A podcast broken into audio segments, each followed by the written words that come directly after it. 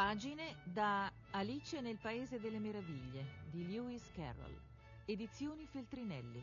Traduzione e lettura di Aldo Busi.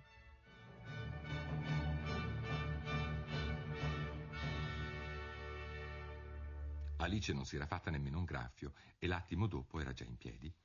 Guardò in su, ma era tutto buio. Davanti a lei c'era un altro lungo corridoio, in fondo al quale scorse il coniglio bianco con le zampe più che mai in spalla. Non c'era un istante da perdere. Alice si mise a correre come il vento e fece appena in tempo a sentirlo dire mentre svoltava l'angolo Ah, povere le mie orecchie! Ah, povere le mie basettine! Che tardi che è! Già gli anni novanta! Gli era poche spanne quando a sua volta girò l'angolo, ma il coniglio era sparito.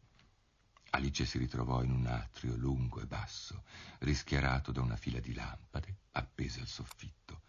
L'atrio era un girotondo di porte, ma erano tutte chiuse e dopo averle passate in rassegna, provandone le maniglie una per una, scoraggiata, Alice si mise a camminare avanti e indietro, chiedendosi come diamine avrebbe fatto ad uscire di lì. Improvvisamente si imbatté in un tavolino a tre gambe di vetro massiccio. Sopra non c'era niente a parte una minuscola chiave d'oro. Alice pensò subito che poteva essere la chiave di una delle porte dell'atrio, ma ahimè, o le serrature erano troppo grandi o la chiave era troppo piccola. Sia come sia, non ne apriva neanche una, ma mentre faceva un secondo giro si trovò davanti a una tenda bassa bassa che in precedenza non aveva notato. Dietro c'era una porticina alta circa 30 centimetri infilò la piccola chiave d'oro nella serratura e, urrà, si incastrò perfettamente.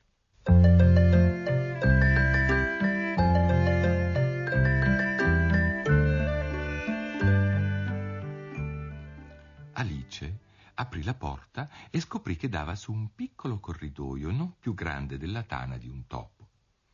Si inginocchiò e il suo sguardo si posò sul giardino più incantevole di questa terra com'era impaziente di uscire da quell'antro scuro e zuzzerellare fra quelle aiuole di fiori variopinti e quelle fontanelle ristoratrici, ma non riusciva neppure a infilare la testa in quella porta.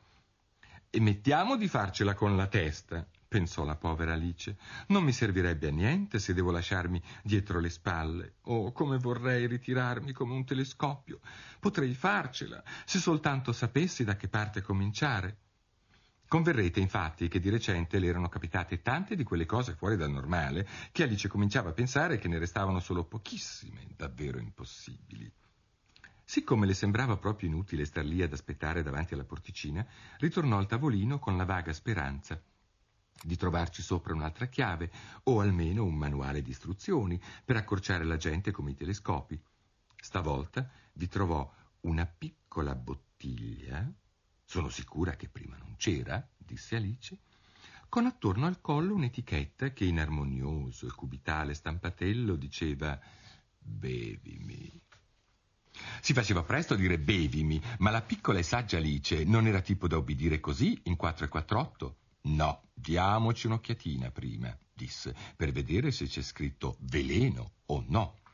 Aveva letto parecchie graziose storielline a proposito di bambini finiti arrosto o sbranati dalle bestie feroci e via di raccapriccio in raccapriccio, e tutto perché non avevano fatto mente locale a quelle semplici norme di prudenza impartite loro dagli amici, tipo un attizzatoio rovente finirà per scottarti se lo tieni in mano troppo a lungo. Oppure, se ti tagli un dito fino all'osso con un coltello, di solito sanguina e lei non se l'era mai scordato che se prendi una bottiglia con su veleno e alzi il gomito, quasi di sicuro prima o poi ti si strizza il pancino. Ad ogni buon conto, siccome su quella bottiglia non c'era scritto veleno, Alice si arrischiò ad assaggiarne il contenuto e trovandolo davvero squisito, aveva infatti un gusto misto di crostata di ciliegie, crema ananas, tacchino arrosto, caramella mou e pan tostato imburrato, se la scolò in un soffio.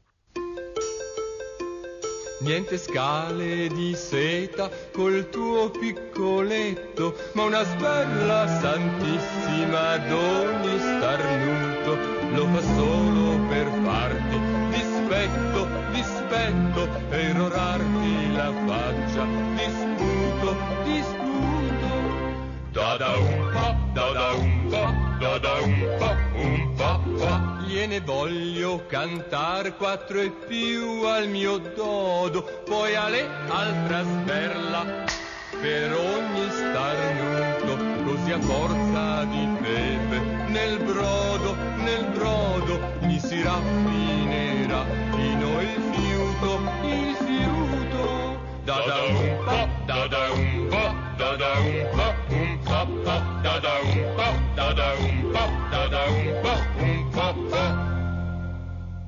Che strana sensazione, disse Alice. Mi sembra di restringermi come un telescopio. Proprio così era alta non più di 25 centimetri e il viso le si illuminò al pensiero che adesso era della statura giusta per passare da quella porta difilato nell'incantevole giardino. Prima però aspettò qualche secondo per vedere se continuava ad accorciarsi. Ciò la rendeva un po' nervosetta. Non si sa mai, disse Alice, che finisco consumata tutta come una candela. Chissà che faccia avrei allora e cercò di immaginare com'è la fiammella di una candela da spenta, poiché non riusciva a ricordare di averne mai vista una. Dopo un po', vedendo che non succedeva più niente, decise di entrare nel giardino senz'altro indugio, ma povera Alice. Quando giunse alla porta si accorse di essersi dimenticata la piccola chiave d'oro e quando ritornò al tavolo per prenderla non ci arrivava più. Riusciva benissimo a vederla attraverso il vetro e tentò con tutte le sue forze di arrampicarsi, ma la gamba del tavolo era troppo scivolosa e quando fu allo stremo, la povera piccola creatura ricadde a sedere e pianse.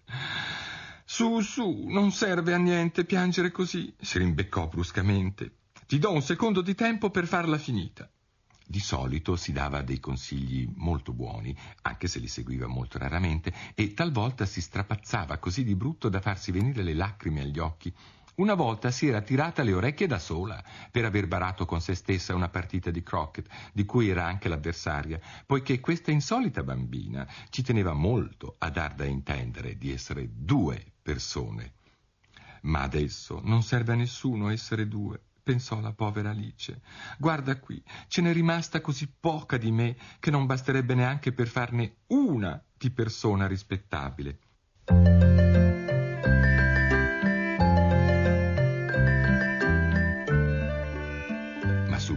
L'occhio le cadde su una scatolina di vetro che si trovava sotto il tavolo. L'aprì e dentro c'era una minuscola torta su cui un bellissimo ghirigoro di uva sultanina formava la parola Mangiami?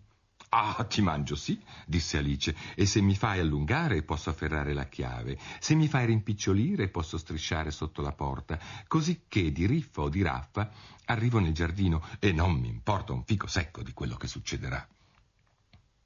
Ne mangiò un pezzettino e si chiese con un nodo in gola, da che parte? Da che parte?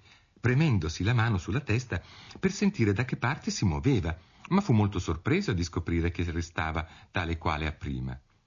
Non per scoprire l'acqua calda, ma è quel che succede di solito quando si mangia la torta, e Alice si era ormai così abituata ad aspettarsi un fenomeno dietro l'altro che le sembrava stupido e noioso che la vita riprendesse il suo corso normale. E così si rimboccò le maniche e in un attimo si era sbaffata anche la torta.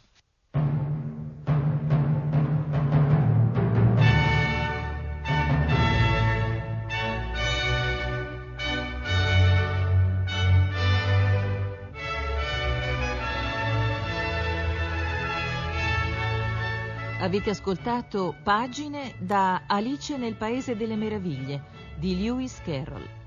Traduzione e lettura di Aldo Busi. Realizzazione tecnica di Lorenzo Grego. Un programma curato e realizzato da Vissia Bachieca.